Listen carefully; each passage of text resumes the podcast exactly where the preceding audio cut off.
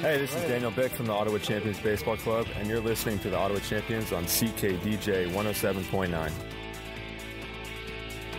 Welcome to the August 20th edition of Around the Diamond here on CKDJ 1079, Ottawa's new music, and home to every single Ottawa Champions game located on canamleague.tv and CKDJ 1079. I am Diamond Dante, joined here with a familiar face, and that is Corey Mesh coming back on the show for the August 20th edition, and I believe the 27th edition of Around the Diamond. Corey, welcome back. Dante, thank you very much. It's nice to be back off the uh, off the DL. Talk a little baseball with you. Absolutely, and of course, uh, a great show planned for you. As in this segment, we're going to talk about uh, Major League Baseball, and uh, we're going to talk about a situation that Josh Donaldson and manager John Gibbons had not too long, actually, the, just the other day, a feud that they had in the dugout. We'll play uh, a couple clips from that, and then you'll hear our thoughts on that. Then our next segment, I'll be joined with TSN's Scott MacArthur, covers the Blue Jays in Toronto, and we'll see what he has to say about the Jays and Jays J.A. Happ's uh, excellent performance, his 17 wins on the season, and in line for the Cy Young. He'll be coming up next. Then Ottawa champions Billy Horn uh, will be joining me as actually Scott MacArthur. Two segments with him, so we had a nice talk. Billy Horn will come on in our fourth segment talk about the champions, and then Corey and I will finish things off with a little wrap up of baseball in the past week, and uh, maybe some more Major League Baseball talk along with uh, some champions talk, new acquisition the other day. We'll get to that later in the show. But uh, Corey, I'm going to play for you a, uh, a nice clip of uh, Josh Donaldson's comments and uh, John Gibbons' comments on the situation that they had just the other day. You're listening to Around the Diamond on CKDJ 1079. We'll be back in a few. Was his second strikeout. He came back to the dugout and was unhappy and threw his bat into the dugout. And manager John Gibbons, we're seeing this for the first time as well, went and had something to say to Donaldson. And it got a little bit heated between the two, it appears. Donaldson giving it back. Josh Thole got in there. Justin Smoak got in there as Donaldson was hot about either the strikeout or what Gibbons said to him that's uh, that's a little beyond your normal manager-player conversation in the midst of a ballgame. Sometimes the cameras catch things, and they, they caught you uh, getting a little bit angry there. Uh, can you maybe explain uh, your take of what happened there? You know, I mean, I just come back to the dugout and hit my bat against the thing, and you know, Gibby asked me what kind of cologne I was wearing, and I said, I said, it's this new cologne called Tom Ford. I just got it. He's like, really? Oh, so he kind of got pretty close to me and I guess got a good whiff of it, and I was like, "Hey, man, back up." So uh, I was like, "I'll give you some after the game." So then we separated. Is that when Tulowitzki jumped in to get a smell as well? Yeah, he wanted to. He, I think he liked it too. yeah. So if any of us want to get a sniff, we're, we're in trouble, right? Yeah, just I mean, not, just don't get too close. You're in a good space right now. it's actually quite nice. Thank you. What what happened in the dugout between the two of you? Maybe that's none of your business. Well, actually, you know, I, I told him after that first at bat, you know, get a new bat. That one ain't working. He took the same one up there the second time. That didn't work. He chose to break it, so I went down and told him, should have listened to me. that was it. That was basically it. So those were John Gibbons and Josh Donaldson's comments, and Dan Shulman pretty much summing up the situation that happened uh, the other day between the Yankees, or in a game between the Blue Jays and the Yankees, in which uh, they won that game. So Corey, let's just start off with your, your initial thoughts on on what had happened in that situation. Is it really a big deal? Of course, Donaldson does get injured with a thumb injury, but at the end of the day, I think it's just you know two hot guys having an argument, at, and they'll just get past it. Well, yeah, I'm not sure if the thumb injury is related to, to no, that. Probably it's not. not. It's not like he threw a punch at Givens and, and hurt the butt and and hurt his thumb that way. The I, I think it's being completely overblown. What I saw a lot yesterday on on Twitter was that Gibbons and Donaldson had to be separated by Tulowitzki and Thole. Tulowitzki and Thole didn't need to. They just kind of stepped in. They they stepped in there and separated two guys who were heated, but they didn't have to be separated. It wasn't that heated. I don't think they were going to come to blows, anything like that. I think it's just two guys, the middle of a long baseball season on a very intense team. Donaldson, who we know is an intense guy, and uh, and you know he threw the bat, and I think that's where what Gibson had the problem with. Um, uh, we you mentioned before the show even uh, in that BJ Upton or, or excuse me Melvin Upton did that uh, did that last year and, actually injured a player while throwing his helmet. So it's that's not what you want to see, and I think that's what Gib, uh, Gibbons told him. and I think Donaldson called him on it. They got a little heated. I think it's done now. I don't think there's anything to worry about. And you speak about Melvin Upton. Uh, in post game interview with John Gibbons, I was watching the other day. He actually called him B- BJ, and he was like, "Oh, BJ, oh, well, actually Melvin." So uh, people are still trying to get used to that. Yeah. I'm still trying to get used to that. So uh, uh, obviously, uh, a, a name to kind of excuse there. Uh, as, uh, I'm going to shift over to the NL West. The Los Angeles Dodgers have now taken uh, the NL West. Oh, so before before you go, can I just say one more thing? Yeah, real for quick? sure. Um, the next inning, Donaldson and Gibbons were high fiving each other after an RBI single by Russell Martin. So that's why I, I don't think this is an issue. Yeah, I think that's why their comments with the reporters are like, you know what, it doesn't matter. and and, and that they were joking about it, and that's why Donaldson had the whole uh, cologne thing, which I thought was hilarious. Um, uh, you know, Gibbons was joking around a bit too with the whole change your bat thing, and so that's exactly it. I I, I don't think it's serious at all. Two heated guys getting in each other's faces in the in the heat of the moment, and it was uh, it was done 20 minutes later. And you're right about that. Corey, shifting over uh, to some uh, other Major League Baseball talk. The San Francisco Giants have uh, not been good. They've lost, I believe, nine of their last 21 games. Or of the, sorry, they've won nine of their last 21 games. Have now free falled to first place in the wild card spot. They are now 66 and 54. Coming into the All Star break, they were had the best record in baseball. That is the best record, even better than the Chicago Cubs, Corey. They made a couple trades. They acquired Eduardo Nunez. They ended up trading Matt Duffy for Matt Moore at the end of the day to a pitching staff that I thought already had some strength. They didn't think so. They went and acquired more, and they traded a good key piece that can fill in the lineup and off the bench. Now the Giants are no longer first in the NL West. The Dodgers have now passed them. I mean, what's it been with the Giants at this point? What do they need to do to turn things around in the season? Because you have Cueto and Bumgarner allowing one run. I mean, it, I, I believe Bumgarner the other day had a shutout going into the eighth inning, allowed a solo home run, and they lost one nothing. No, and and you know the offense is is really stagnant right now. But you, uh, if you're a San Francisco Giants fan, I think it's a matter of waiting at this point. You, you have to wait until um, the team kind of gets its And mojo you're a fan. back for for most of the year, and and that's why I'm not too worried. For most of the year, this team has been in first place. Um, uh, for the majority of the season, and you know, uh, you, you mentioned it as we were coming in. Hunter Pence starts to get back, but you need a couple other things as well. You really need Buster Posey to get a little bit of his power back. Um, uh, you need uh, you're going to need a few more things from your lineup um, uh, than what you're getting right now. The offense is the big thing. I know you're not a big fan of the Matt Moore move. I don't mind it. I'm not a big fan of it. uh, but um, I, I honestly, I, I think it's just a matter of waiting. It, it's just it's a baseball season, and you hope to round back into form. I, I I like the move to get Matt Moore. I just don't like what they give up. I'm a huge Matt Duffy fan, of course.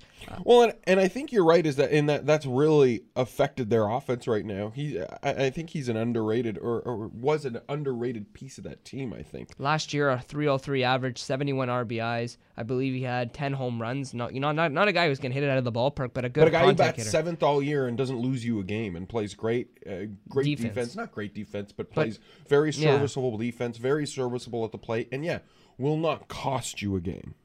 Taking a look at the, I mean, if you look at the Giants' defense, I mean, they went out and acquired Nunez. Uh, he plays third base. Joe Panik's hitting ninth. Angel Pagan, and you know they have a good team with Belt hitting third and Posey behind him. Brandon Crawford's been on a tear as well. But look at the bench: Conor Gillaspie, uh, Adrianza, Gregor Blanco's not bad, and Trevor Brown's the backup catcher. They have a good rotation as well. Uh, but I mean, I'm really hoping the Giants can, because this is an odd year and they have a chance to win the World Series as far as I'm concerned. But another big uh, NL team that has, you know, been good, but has just lost a key piece to the lineup, and that is the Miami Marlins. Giancarlo Stanton is injured for the rest of the season. Uh, if they do make the playoffs, he will be back for then. Uh, out six to eight weeks, I believe, when he was trying to stretch a single into a double. Ichiro now hits sixth in the lineup and plays right field. I mean, do you think that losing Stanton in the Miami Marlins case will push them out of a playoffs push? They're not going to make the playoffs at this point. It really worries me for them. Uh, uh, they've been a really fun story this year. Um, it, it would be nice to finally see a lot of those really good players get into the playoffs. I thought that Dee Gordon was really going to lift this team, him coming back and, and being back. And um, I think he does. they, they- but absolutely. And when he did come back, they seemed like they had been kind of rejuvenated. But losing Giancarlo Stanton, I mean, Ichiro's been nice, but he is no Stanton, and uh, and so yeah, I I can't see Miami um, uh, making it to the playoffs after that loss. I think it's just going to be too big for them. I was watching uh, MLB Network yesterday, and they were talking, you know, some of the older NL guys, analysts on that team were talking. Like Mark DeRosa was saying that every NL team back in the day had a weapon that they could have off the bench. I thought the Marlins had an excellent weapon in Ichiro Suzuki coming off the bench, and now he has to start. So I do think that they need to go out and acquire an outfielder. The Astros have now But designated. now, now that the trade deadline's passed, who's an outfielder that's going to become Astros just designated Carlos Gomez for assignment, and he's now on waivers. But he's been not good this year. I understand, but I think that they need to take a shot at some sort of outfielder at this point. Maybe a guy that you know need, uses his speed to his advantage. Because when he was in Houston, he was just trying to hit the ball out of the ballpark. Yeah, and, and he was a, a lot more of a complete player in Milwaukee. and, Yeah. um, i i it's a little strange to see him like this, but I think he needs to go back to Milwaukee. I really do, because he hasn't had success at any other organization. The Mets and the Twins, and now with the Astros. Milwaukee was a place that he was just at home. well, and with Miami this year, do, does it come to a point because they've already said they don't want um, uh, Fernandez to go over 180 innings this year? He's getting close. He skipped some starts this season already. And so, do you get to a point here at the end of the season where maybe if you don't think the playoffs is a possibility, you maybe shut down Fernandez and save it for save him for a playoff push next year? And the rotation for the Miami Marlins isn't looking that good either because uh, they've lost Wei-Yin Chen and uh, and Adam Conley on the 15-day DL at this point, and and their trade fell through with the with the Padres, in which that once they did the physical, the trade was already complete. They couldn't get Colin Rea in the deal, and now they just get Cashner for a good prospect and another pitcher uh, in Jarred Cosart. So overall, uh, that move kind of puzzles me. Uh, but at the end of the day, uh, I hope the Marlins make the playoffs. But we're going to take a quick break. Coming up next, we'll be joined with TSN's Scott MacArthur. That's all here on Around the Diamond here on CKDJ 1079.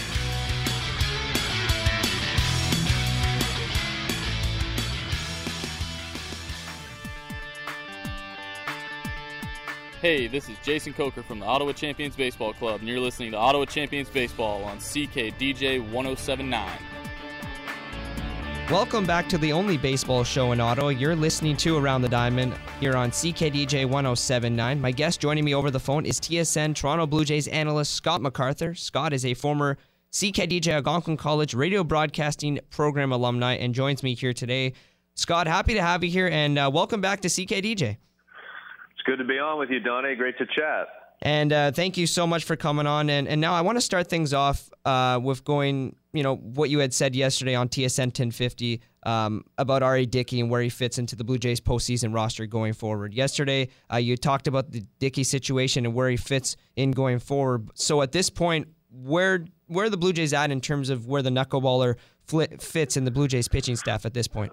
Well, I mean, I think we're engaging in a little bit of speculation this early because six or seven weeks left in the regular season, a lot can happen. Uh, right guys can get hurt. Uh, people can badly underperform down the stretch, and, and that could affect some decisions. But as we sit here today, I just don't see any scenario in which R.A. Dickey would be tapped to make a start in the playoffs. Um, there are definitely four starting pitchers who I would turn to before I turn to R.A. Dickey, and those names are obvious to anybody who's followed the team this year Aaron Sanchez, Jay Happ, Marco Estrada, and Marcus Stroman. And Francisco Liriano is also in the mix as an option. He's not looked particularly good since coming to Toronto and has had generally a bad year, uh, dating to his time this year with the Pirates. But he's in the mix too. So I don't see Dickey making a start, and I also don't see R.A. Dickey being a factor out of the bullpen. I just don't believe that manager John Gibbons would want to bring a knuckleballer in to pitch an inning or two uh, in a playoff game in relief of a starting pitcher, or certainly in any sort of high leverage situation uh, late in a ball game if you're in a tie game or you're down a run or two or up a run or two. So that leads me to conclude, especially when you factor in that you don't have to placate any ego or anything like that, uh, because he's a free agent at the end of the year, and the Blue Jays will not, I, I do not believe, be bringing R.A. Dickey back next season. Um, that leads me to believe that that this could be for a different reason, uh, but this could be a lot like the Mark Buehrle situation of last year, where the veteran pitcher with the expiring contract who uh, could be retiring, and I underline could be. We don't know if R.A. Dickey's going to retire, uh, but he speculated on it before. He could be left off the playoff roster. And I think at this particular point, it makes sense. But again, you know, Aaron Sanchez is in that situation where starts are going to start to get skipped here, and they're going to try and manage his innings. Marco Estrada has had two bad starts in a row and has been dealing with a back issue. Liriano is not somebody you necessarily trust. I'm rhyming off a lot of names here, so anything can happen, which could lead to a change in this philosophy over the next seven weeks. But as we sit here right now, I don't think Dickey would be on the playoff roster. And you speak about R.A. Dickey being a knuckleballer, so it wouldn't go back to way the Red Sox used Tim Wakefield back when they when in 2004. I wouldn't know, and and the reason I say that is that I don't think Russell Martin wants to catch uh, R.A. Dickey in the middle of a ball game. Uh, I don't I don't know if R, uh, Russell Martin wants to catch R.A. Dickey at the start of a ball game, which is why it hasn't happened at all uh, this season. But no, it's it's an extremely difficult task on a catcher, especially if he hasn't done it in a while, number one, which is the case with Martin. And number two, if uh, you're bringing a guy into a ball game in the sixth or seventh inning, and Martin's been catching a guy who throws 94, 95, 96, and all, all of a sudden he's got this weird fluttering pitch. I, I really just don't think it makes sense.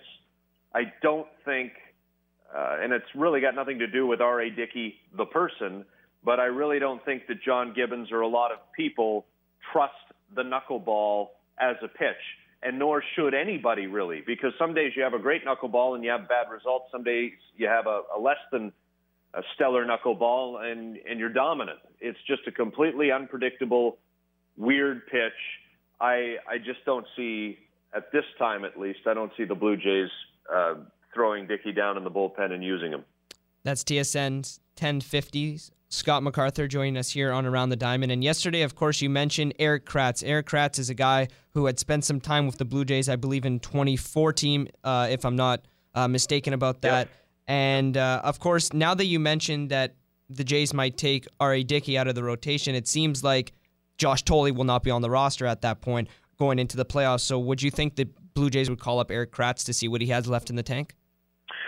Well, I've, I've thought about that. I mean, Josh Thole gets uh, kind of ragged on here in Toronto. I don't know what it's like in other parts of the country. Uh, people who follow the Jays closely, but Thole is a light hitting backup catcher. There's no doubt about that. But there are not a lot of backup catchers who are very good hitters at all or are great hitters. And if they were better hitters, they would probably be starting catchers. And in fact, there are some starting catchers around the major leagues who are not particularly good hitters. It's just that the priority of the position is defense. That being said, um, you know, Erik Kratz at least can step in the batter's box and and provide a an offensive threat. Uh, doesn't mean that he's going to get a hit any more than two out of every time, ten times up to the plate, but there's at least the threat uh, that he might be able to put one in the gap or even clear the fence. Uh, so that's just again speculation on my part. To me, there is a reason uh, that they brought him in a couple of weeks ago on a minor league contract and and that just gives them some depth. Um, I believe at that time they they granted Tony Sanchez his release, so mm. they were looking for some catching depth at Buffalo, and that is a warm body with major league experience who could be somebody who comes up when the rosters expand to 40 men on September 1st, and then you can go forward and make a decision regarding the playoffs after that. Josh Thole is a really good guy, uh, great to deal with well respected teammate, um, but there's just not a lot of pop at all in that bat. And he's really a specific catcher at this particular point, catching the knuckleball. So I think you can put two and two together and get four on this one. If R.A. Dickey is not on the playoff roster, there's a reasonable jan- chance Josh Thole won't be either. And Scott, you look at um, the Blue Jays and having a six man rotation, that leaves the Jays with only three players on the bench. That's Josh Thole, Darwin Barney, and Darren Ceciliani. Of course, Jose Bautista and Kevin Pillar are injured at this point. So who would be the odd one out? Would it be Ceciliani and Ezequiel Carrera and the Jays kind of keep uh, Darwin Barney on the bench? How would the how would that kind of play out in, in terms of uh, keeping some players on the rosters and keeping the six man rotation together? Depends when these guys get back because remember, we're sitting here, you and I are talking, I think, what is it, the 16th or, or 17th of, of August. We're only a couple of weeks away until the rosters expand to Right. 40 men for, for the month of September. So, um, you know, Jose Bautista is on the disabled list, and from what I've heard, I mean, he's in a brace and and he's he's struggling right now. So he may need more than the 15 days, even though they expressed optimism that he might be back right at the end of his disabled list stint. Um, unless he's a magic healer, he might need a few more than those 15 days. So maybe maybe it's into September before he's back. I don't know. It'd just be speculation on my part. Kevin Pillar's dealing with a thumb thing. I think you want to get that healed as best as possible before you bring him back. At this point, don't rush him.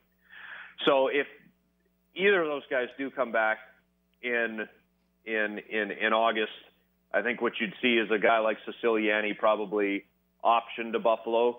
You don't want to start DFAing guys. Ezequiel Carrera is out of options, so he would have to clear through waivers before going down, um, and you run the risk of losing him. So any player with an option who can be sent to Buffalo without clearing waivers, which means you don't run the risk of losing him to another organization. Those are the guys who are going to go first. So it would probably be Ceciliani, but this could all be a moot point because in a couple of weeks, um, guys, uh, you, you know, the rosters will expand. Guys could start coming back at that time. And as for a three-man bench, you know, it's there's a lot of times over the course of a baseball season where a team carries 13 pitchers. It's just often five starters and eight relievers.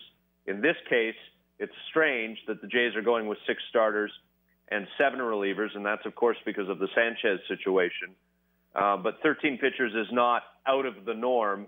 And in the American League, a short bench is typically okay uh, because you don't have the pinch hitting for the pitcher and the double switches and the different things that go on in National League games. And the Blue Jays are done with their interleague play this year, uh, so they don't have to worry about NL rules uh, between now and should they make the World Series.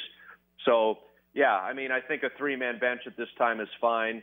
You've got the backup catcher, you've got the backup middle infielder, and Darwin Barney, who can play plus defense at three different infield positions second, short, and third.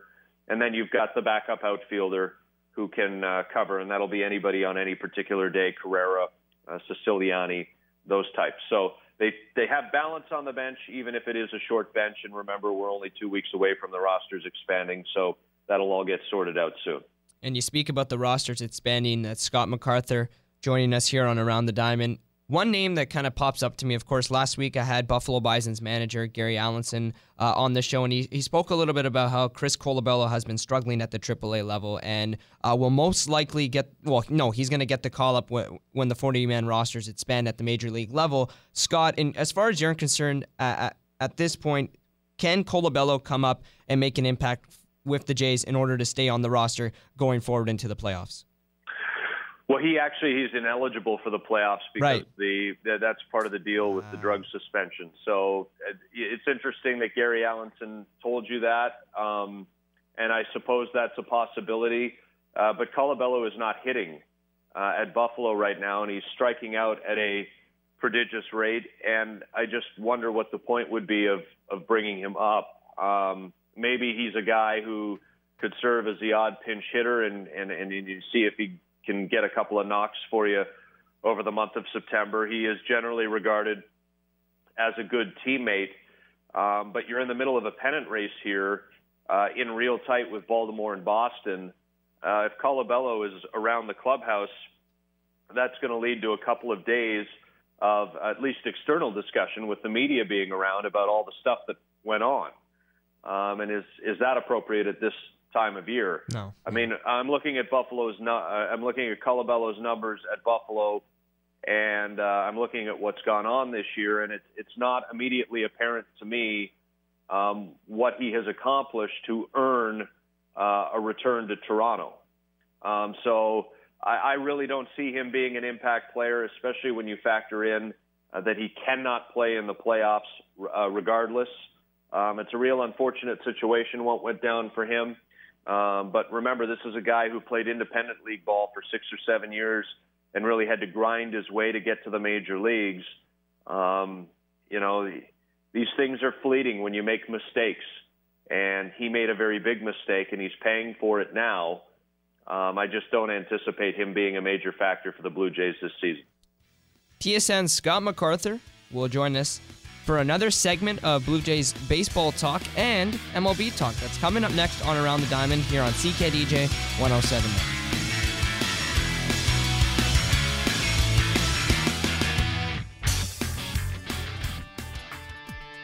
Hey, this is Jared Lemieux from the Ottawa Champions Baseball Club, and you're listening to Ottawa Champions Baseball on CKDJ 107.9.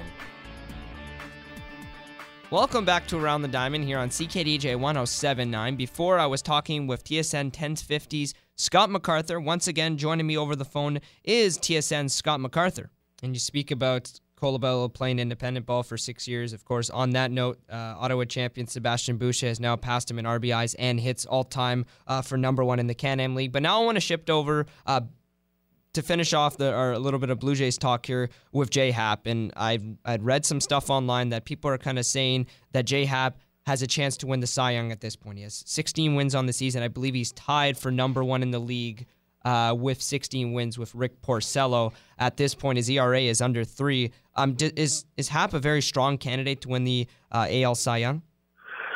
Well, he absolutely should be a strong candidate. I, I mean, I, I don't think he has the name recognition. And as much as we pay attention to the Blue Jays, and they are very much Canada's team, and they do get a fair deal of airplay on on MLB Network Radio and and on the MLB Network on TV as well. The the Blue Jays are not a going concern necessarily south of the border. So I, I, I wonder if Happ's name recognition or lack thereof, the fact that he's pitching in Toronto, uh, may work against him. And he's got six weeks still where he has to be very, very good uh, to to continue to be in the conversation. You know, Chris Sale of the White Sox was a guy that I tabbed early in the season as a real strong Cy Young contender. I know uh, he's been, uh, you know, he's not been posting any wins uh, since the start of July.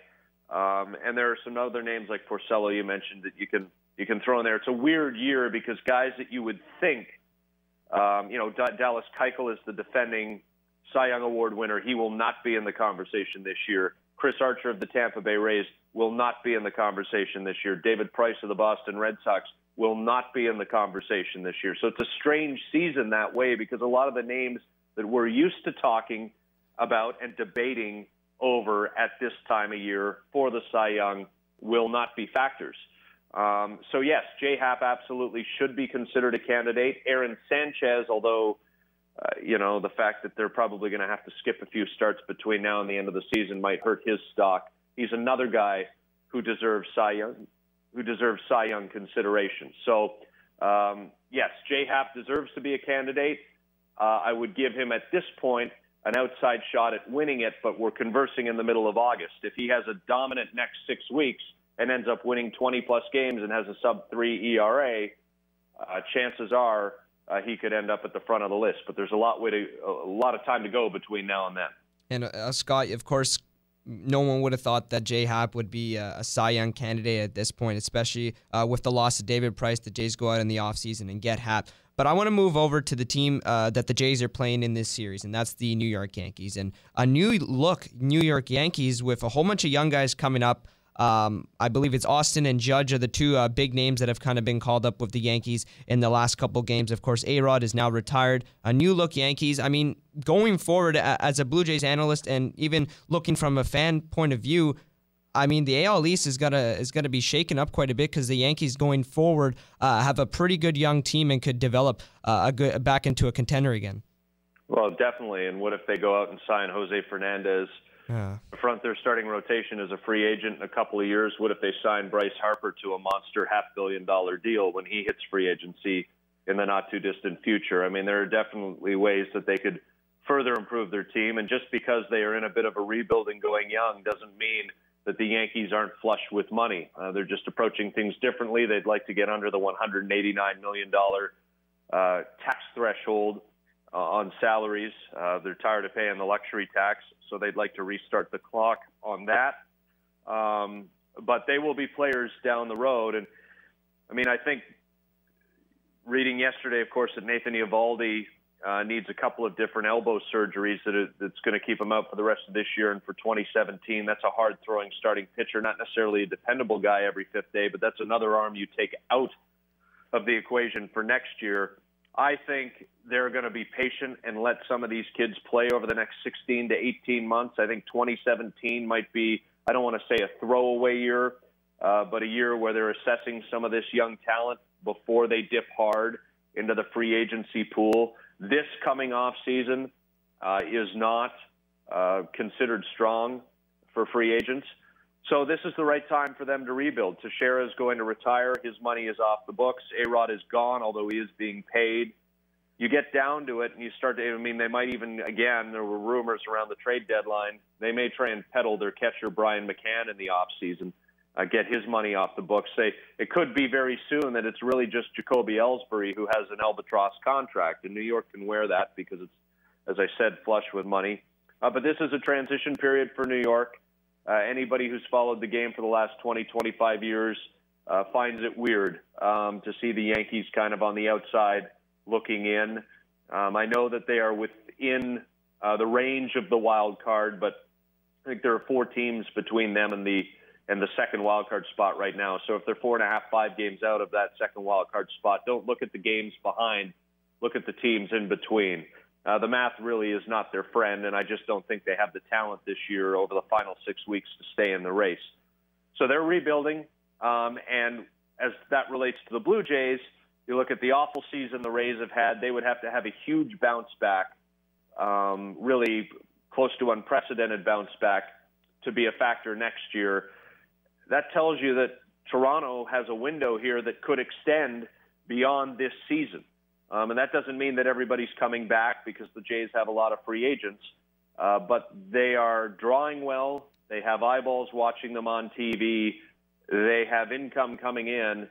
Uh, they should be reinvesting that if they, you know, if ownership allows them in the product. Um, and, and this could be another two or three headed race in the AL East next year involving the Jays, Boston, and Baltimore, depending on how the offseason shakes out. But yeah, it's very weird to see the Yankees uh, not uh, in, not in the conversation. Uh, you have to go back to the late 80s, early 90s uh, for New York teams that were finishing at or around or below 500. TSN's ten, uh, TSN's uh, Scott MacArthur here with us on Around the Diamond. And finally, I want to finish off uh, this segment with going uh, to Alex Rodriguez. Of course, uh, Joe Girardi had came out and said that we're not doing any more farewell tours. His career is over. But there's been some rumors speculating that the Marlins are interested in Rodriguez. I want to hear your thoughts on that. But I also want to hear uh, what, you, what you think of the Marlins going forward because Stanton is now injured. They're in a postseason race, I believe, second in the wild card race at this point, and are trying to make the playoffs but this is a team that, as as we talked about before with Colabello, Dee Gordon was suspended and is ineligible for the playoffs. So, do the Marlins make the playoffs, and do they make a push for either Rodriguez or uh, Carlos Gomez at this point? Well, I don't think they're going to make. I don't think they're going to win the division. I think the Nationals will will take the division. So, their shot is at the wild card game, and that would be uh, at this point, it looks like it would be against the Los Angeles Dodgers, uh, but the St. Louis Cardinals are playing better baseball of late, and the Cardinals have a winning tradition, and you know may end up pulling ahead in a way here. Florida's or Miami, I should say, is in a tough spot with the Stanton injury that you talked about.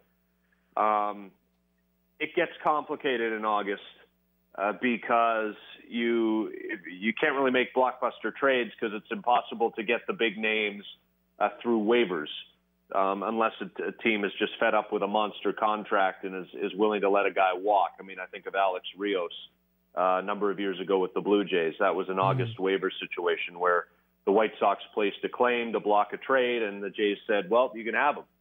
Uh, but that doesn't happen very much. So uh, they're in a tough spot without Stanton, and uh, a Rod is not a guy who would come in this year and solve their problems. A Rod's uh, PR agent has said Alex will not be playing baseball this year, so don't expect to see him sign anywhere. I do think, though, A Rod wants to take a run at 700 home runs, and he's only four away.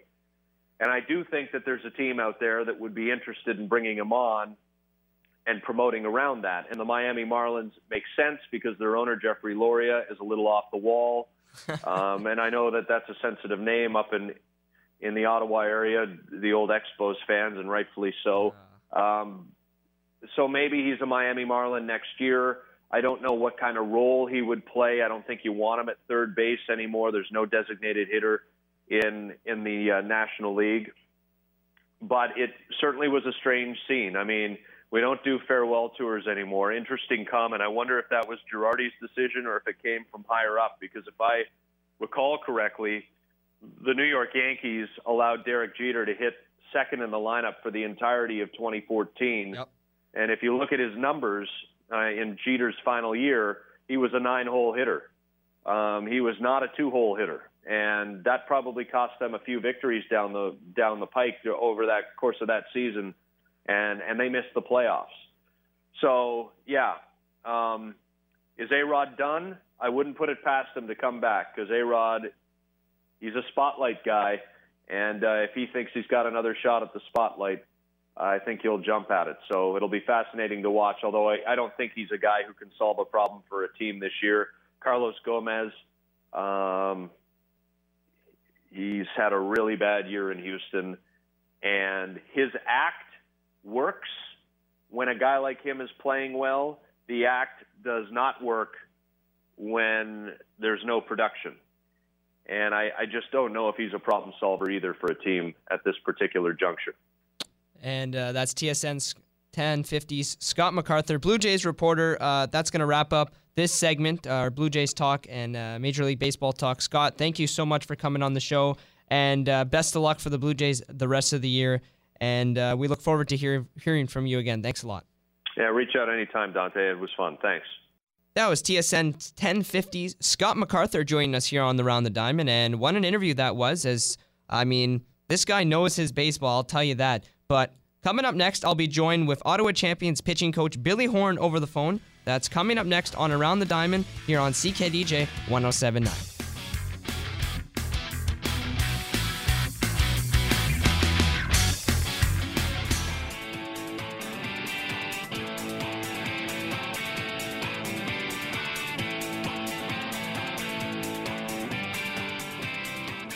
Hi, this is Billy Horn from the Ottawa Champions Baseball Club, and you're listening to Ottawa Champions Baseball on CKDJ 107.9. Welcome back to the only baseball show in Ottawa. You're listening to Around the Diamond here on CKDJ 1079. Before I was talking to Toronto Blue Jays analyst Scott MacArthur, now joining me over the phone and making his first appearance on Around the Diamond since mid May is Ottawa Champions pitching coach Billy Horn. Billy, welcome back to the show. Hey, Dante, how's it going? Thanks for having me out here. And uh, we're doing great here. And of course, um, to start off this segment, Billy, I want to ask you about young Carlos Gil. Uh, just been named Player of the Week. That's his second time this season that he's uh, got that award. And what can you tell us about what you and uh, and Gil have kind of done this season? He's a guy who has played in High A with the Atlanta Braves system, had some experience at the, at the age of 25, comes over here with that experience, and has uh, really performed well this season with you guys. Oh, he's been fantastic for us. I mean, um, he tends to get uh, outshined a little bit by Chrisman and Cordero because they made the All Star team, and you know Cordero made Pitcher of the Month uh, one month, and he's got a couple of uh, weekly awards. But you know you can't short you know uh, Gil at all. He's been fantastic for us. He's been a leader for us, and he's won some big uh, big ball games for us throughout the season. You know, he uh, he takes the takes the ball every time you know we ask him to, and he just goes out there and he competes and he gives you know 150 percent and uh, always gives us a chance to win. And of course, Billy, uh, uh, you guys lost the doubleheader versus the Sussex County Miners. You guys have kind of had a little bit of a tough road trip so far, and it seems like when you guys go on the road, um, your pitching's a little bit down from when you're at home. Is that because of the ballpark effect, or is it just uh, pitcher's not really uh, comfortable when they're on the road against the Miners as well? No, I think it just happens. You know, I, and, and it may sound weird to say this, but I think this is kind of something we need. You know, because over the last couple of weeks, we've been winning a lot of ball games, and you know, we've kind of gotten our heads held high a little bit, but we haven't done anything yet. And I think this road trip is a reminder that we haven't clinched a playoff spot yet. You know, we we haven't won a championship yet. So I think this is a good, humbling experience for us to, you know, lose a couple of ball games to, you know, to a ball club that's, um, hey, they're a very good ball club. You know, they've done a lot of player personnel changes, but you know, right now they're on the outside looking in. So for us to come down here and and um, you know not win a couple of games is kind of a good thing because I hope it ta- sends a message to our guys that says we haven't done anything. We've got to play better. So hopefully this will be a little bit of a wake up call and we can you know come out tonight and uh, and end the the road trip on a positive note. That's Ottawa Champions pitching coach Billy Horn joining us here on Around the Diamond. And uh, Billy, of course, uh, a few weeks back, he went out and acquired a veteran outfielder, a guy who, you know, at the age of 29 has MLB experience with the Cardinals, a World Series ring, and that's a guy in Adron Chambers. And of course, Billy, um, what can you tell us about how that kind of played out and how you kind of acquired Chambers and the decision to kind of uh, bring him onto the team and, and why he helps you guys so much in the leadoff spot? Yeah, well, a couple of weeks ago, I had gotten a call in regards to him, and this just so happened to be um, right around the time that um, you know Derek Piles had to go home for for the birth of his child, and you know anytime that happens, especially in independent baseball, you don't know if you know your hitter is going to come back. You know, you never know if you know you know God forbid you know his wife may have complications or there's something with the baby, and right around that time we had gotten I had gotten a call on Chambers, and this is a guy who can run. This is a guy who can hit the ball all, all over the field. He can play defense. He's got a pretty good arm in the outfield, and you know now we put him in the leadoff spot. So, you know, it was a tough decision at the time, but you know, again, we were in limbo. We didn't know if Piles was coming back in in a week, in a month, if he wasn't coming back at all. So, I mean, anytime you you can get a chance to have a, a veteran veteran player like that, um, you got you got to you know you got to just roll the dice and, and, and, and make the move. And, and it's been great so far. And he's been really, really good with especially our younger players, just talking about the game and talking about hitting and, you know, what, what, what did you see in that pitcher? What is he throwing? So it's been, uh, it, has been great having Adron here. And of course, Billy, you uh, you you you live in Florida. Adron Chambers is a native of Florida, so that did that kind of go into effect yeah. when acquiring him? No, not really. I mean, we have a lot of Florida guys on our team, including myself and, and our manager and and many of our players. But uh, he's from Pensacola. He's from all the way. He's more Louisiana than he is Florida. Okay. but don't tell him I said that. I won't. And uh, and of course, staying on the topic of Adron Chambers, uh, just from talking to him, he brings a lot of experience to the team. But in his first night, uh, you hit him fourth, and then you now, um, what went through the decision to put him lead off? Because Albert Cartwright was a guy uh, throughout the season who's been leading off for you guys, getting on base and getting a lot of hits. Um, was it just you know putting a left-handed bat with lots of speed at the top of the lineup and then putting a righty to kind of balance that kind of thing out? Yeah, that's pretty much it. You know, we had spoken with Albert a little bit here and there, and Albert's been leading off for us, you know, all year and pretty much most of last year. Uh, but just talking with Albert, you know, he said he's very comfortable hitting two, and and he really enjoyed it. But also, like he said, having a lefty and then a righty uh, to set up for our big lefties in the uh, in a lineup, that uh, that was the pretty much the end decision there. Plus, he can run really, really well and gets on base. So it, it was a pretty easy decision. Ottawa Champions pitching coach Billy Horn joining us here on Around the Diamond. I want to go to a guy that you ended up acquiring in the offseason. You traded Nick Giraputo along with Drew Cisco for Kenny Bryant, or to the rights to Kenny Bryant. Um, uh, back and forth. Kenny wasn't too sure if he wanted to come this season, but he ended up uh, you know, he said, you know, I'm going to make another kick at the can, and he's back with you guys and having his career season. I mean, how big of a player has Kenny Bryant been for you guys? Not only a guy who can shift from center to right to first base, can DH a little bit, but he's been hitting the ball all over the ballpark, especially against the minors this season. Oh yeah, Kenny's been fantastic for us. Um, right now, he's second in the league in RBIs. He's got double-digit home runs. He's got his average. I think he's hitting right around 260 or so. And like you said, he can play anywhere. You know, he can play center. He can play right field. He can play first. He can DH. So he's been very, very, very valuable to us. And, you know, a fantastic guy in the clubhouse, quiet, professional guy, goes about his business. And he's a big left-handed bat in our lineup, and he has a chance to, you know, not only knock it out of the ballpark, but also drive runs anytime he's at the plate. And of course, um, going back to a couple weeks ago, uh, both your your two uh, your two pitchers Daniel Cordero and Austin Chrisman were named to the uh, Self All Stars team representing at the uh, American Association All Star Game. And I mean, how big was that not only for them to maybe uh, get a few scouts seeing what they have left in the tank at the age of 23 for both of them, but just what you have done with them this season in order to get them to this point? Because even with the loss of Wilmer Font, these two guys have stepped up and been real aces for your team. Oh, you're absolutely right. You know, we've spoken about that. You know, with when we had lost Wilmer, we were really happy. You know, and then we kind of turned and, and said, well, what do we do now? but we really didn't have to worry about that because our guys just stepped up and they've been pitching great all year, and um, it's fantastic. You know, uh, Hal and I are on the phone all the time with scouts and trying to get these guys looks. You know, and and they've been fantastic for us all year. So, you know, if uh, if they're with us throughout the rest of the regular season and the playoffs, uh, you know, we're we're real excited to see what they're going to do for us and you know give us a chance to to win more ball games and you know hopefully win a championship.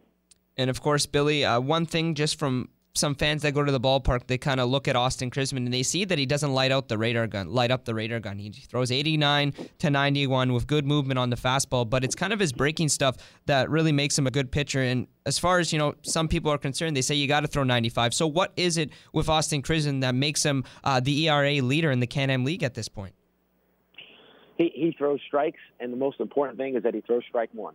You know, if you look at the old statistic in baseball, I mean, hitters are hitting, I think, right around 100 when the count's 0 and 1. You know, when the count's 1 and 0, then it jumps up significantly to maybe like 270 or 280. So he's constantly getting ahead, and he's also, like you said, with his breaking ball, he has the ability to throw his breaking ball for strikes. Which I mean, if you can if you can locate your fastball, throw your breaking ball for strikes. It doesn't matter how hard you throw or what level you're at, you're you're going to be successful. And of course, before we we go, uh, you guys went out and acquired uh, Jonathan Salcedo, I believe, uh, a backup catcher for you guys, a guy um, who speaks some Spanish, which is always nice with how many Latin players you have on the team. Uh, Billy, I mean, how did you guys find uh, Mr. Salcedo? I, I know he's from the University University of Maine, but how did you guys guys go out and acquire him and uh, and put him as a backup on the team? And of course, what did you think of his of his start last night in the doubleheader? Yeah, we uh, we also have a player procurement guy uh, that's back in the states that works for us, and he runs camps and things of that nature. And uh, Salcedo was at one of his camps, and you know we were looking for a catcher, and we made the call and said, hey, you know who do you got? And he recommended uh, Salcedo to us, and he did fine last night. I thought he called a very good game last night. He blocks well, he receives well, and he can really throw the ball. He throws the ball really, really well. He's got a cannon. So, you know, we're very pleased with him right now to come in and you know he'll get his starts throughout the t- the week, and you know he'll be able to spell spell Grauer, you know, and um, we're very happy with him. We're very he's a great kid. He does he speaks Spanish, he speaks English, and um, you know he fits right in with our ball club. And just to follow up to that, last night this kind of came to my attention. It was uh, the first time this season that Austin Chrisman hadn't thrown to, to Danny Grauer. I mean, what kind of went through your, your, your thought process in putting Salcedo against a very uh, good pitcher in Chrisman, uh, catching him last night? Well with the doubleheader, you can't have you can't have somebody catch two games. You just can't do that. So um, we just felt that you know um, Cordero and and and Grauer would have been a better combination. And you know, Chrisman, he didn't. I asked both of them, and they both, you know, Chrisman said, "I don't care. I'll throw to whoever. It doesn't matter. Just give me the ball." You know. So you know, we kind of went off of that, and and and uh, that made our decision and made it pretty easy. And you know, and unfortunately, we you know we came on the uh, short end of the stick last night, but we got another ball game today, and you know we'll see how it goes. And that's Ottawa Champions pitching coach Billy Horn. Thank you so much for coming on the show. Of course, your team is sitting at uh, 44 and 38, coming back home for a nice big homestand. So uh, thank you so much for coming on the show, and best of luck tonight and the rest of the season. Appreciate it. Yeah, we're looking forward to getting back home and getting out of this humidity. Absolutely. I mean, the rain's been pretty bad there, so uh, I mean, maybe to get out of that, what must be nice, eh? Oh yeah, yeah. We're looking forward to getting back home and getting back to our Ottawa fans, and you know the cooler weather, and you know just not like playing at home. Absolutely, Billy. And uh, once again, thanks for coming on. You got it, my man. Have a great day. Enjoy the game, and we'll see you later on this week.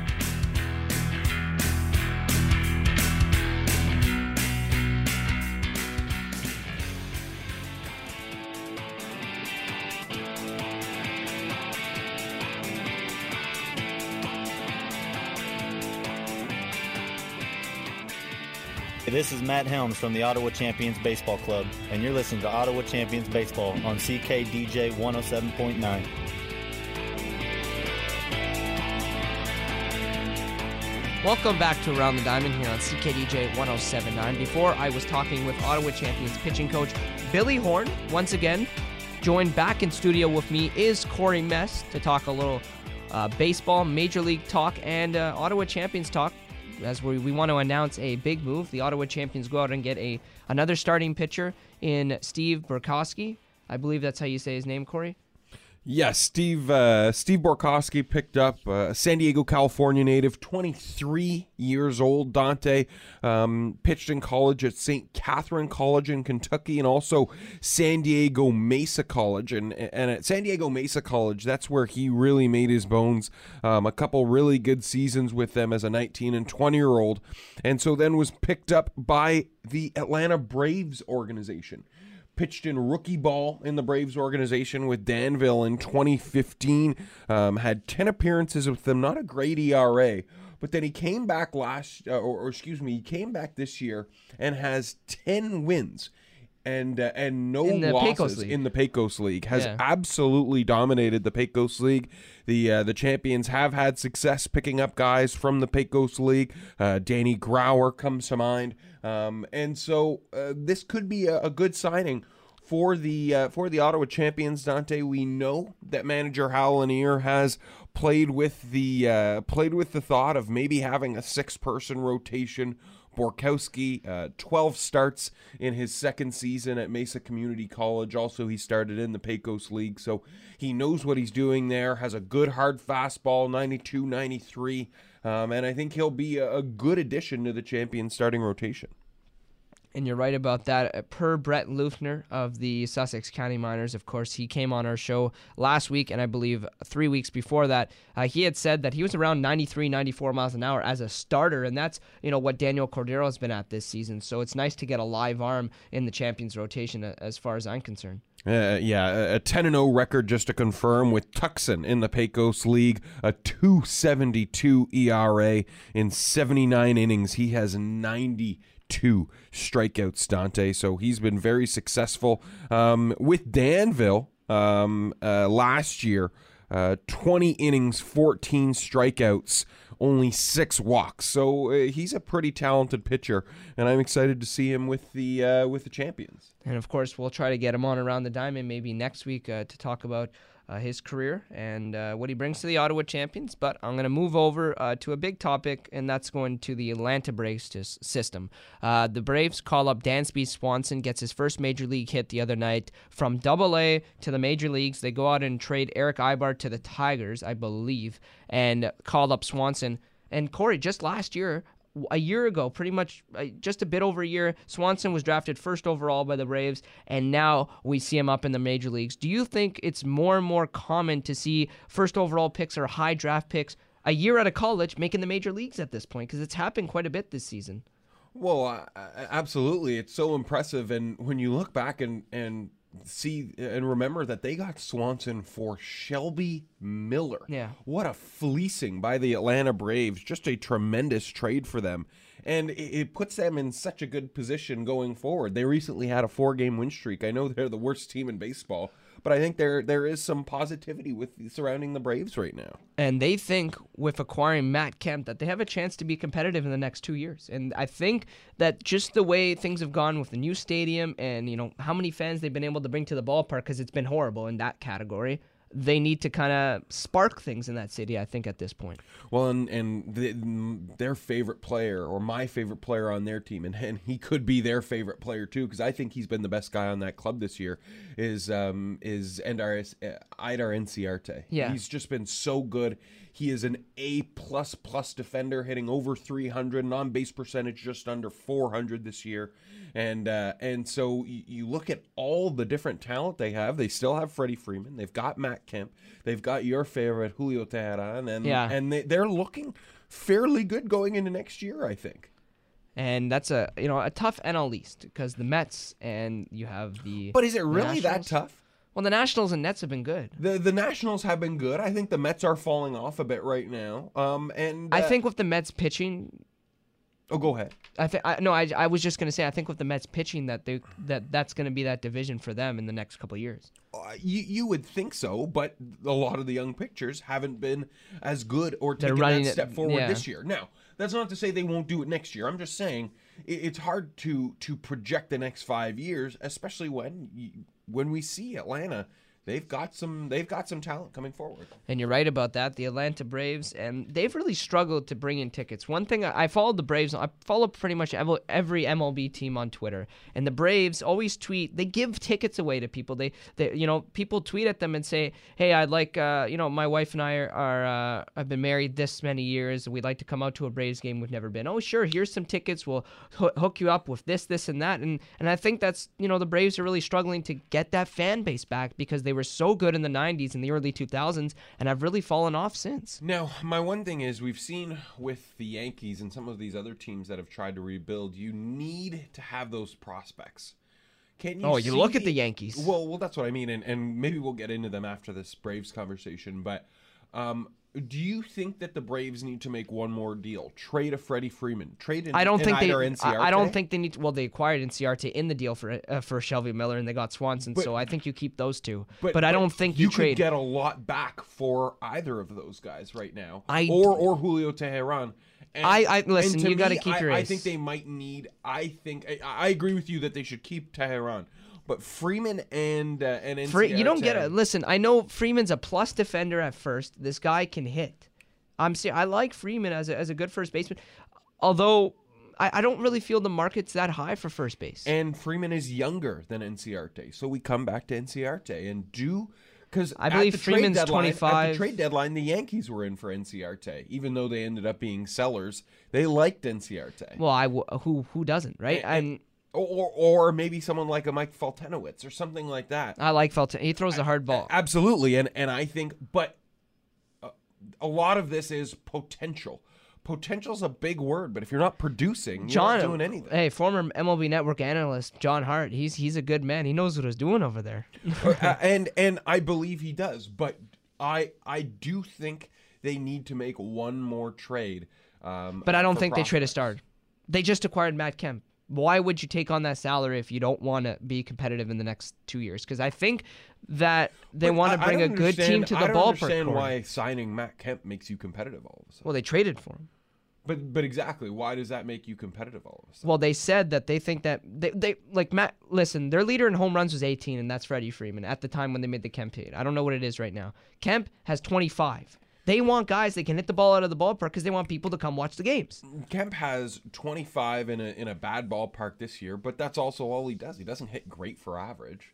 And He used so to, yeah. Do do you really see I, him? maybe they're hoping for the Matt Kemp that because he's a guy, a fan favorite, a guy that's going to bring people to the ballpark. He's a guy that was excellent in the Dodgers with the Dodgers, and he, this is a guy who uh, was a 40-40 player and had a chance to be a f the first 50-50. But he's not he's not going to be a 40-40 guy this year. No. And and I don't think ever again. Well, one guy that I'm you speak about 25 home runs, Brad Miller, his 25th the other day, and he's a guy who's wasn't was a backup with Seattle, 25 home runs and 60 RBIs with the uh, with the Tampa Bay Rays. And quickly before we go, Corey, uh, what are your thoughts on the Yankees right now? They trade a whole bunch of guys and bring in young talent, and these are guys at the major league level. level. You look at uh, Judge, six foot seven. Uh, what is it, How, 280 how much does he revi- remind you of Giancarlo Stanton? Well, it's it, except for the height. Yeah, Stanton's not six seven, but I mean, this dude is hitting it out of the ballpark. But Stanton's still a taller guy. I believe he's like six five. Uh, Six yeah. five, something like that. So that that's why I come up with that comparison. I don't think they're the same height, but just their body type Yeah, is very similar. Well, they brought them. up Austin, Judge, and Sanchez, and these are guys that are playing excellent at the major league level. What do you think of the transition of the Yankees at this point? Well, I mean, they're clearly the Yankees are are slowly getting themselves into a position, but maybe maybe it's not as slowly as we think because you know I think all of a sudden there's a little bit of excitement. They've gone uh, eight and five since uh, kind of making those deals, or eight and five this month since making those big trades, since bringing up these younger guys, and all of a sudden, like they're they're not going to make the playoffs, but they're they're kind of flittering around that second wild card spot, and you know I I think this is a team that has nowhere to go but up. You still have Gleyber Torres, you still have Clint Right. Frazier.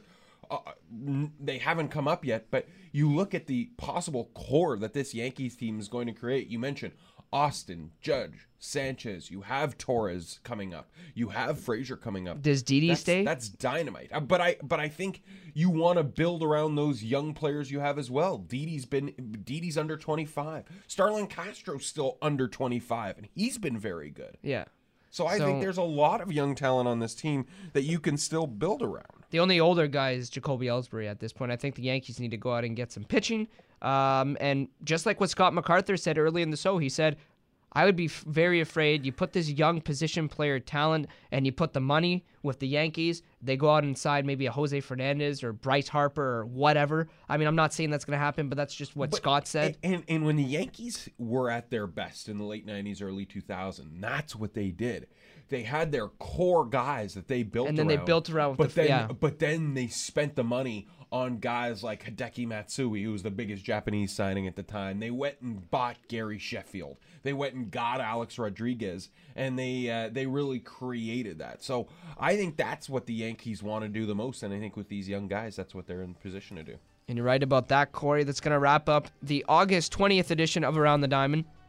Thank you so much for listening. Uh, of course, tune in next week. We'll have uh, Champions new signee or, or tradee or whatever you want to call it. Uh, Adron Chambers come on the show, and maybe we'll have uh, the new pitcher that they signed, as we talked about uh, earlier in this segment. Thank you so much for listening. We'll see you next week. You can follow myself on Twitter, Diamond underscore Dante. Corey, former inside man. Thank you so much for listening to Around the Diamond. We'll see you next week.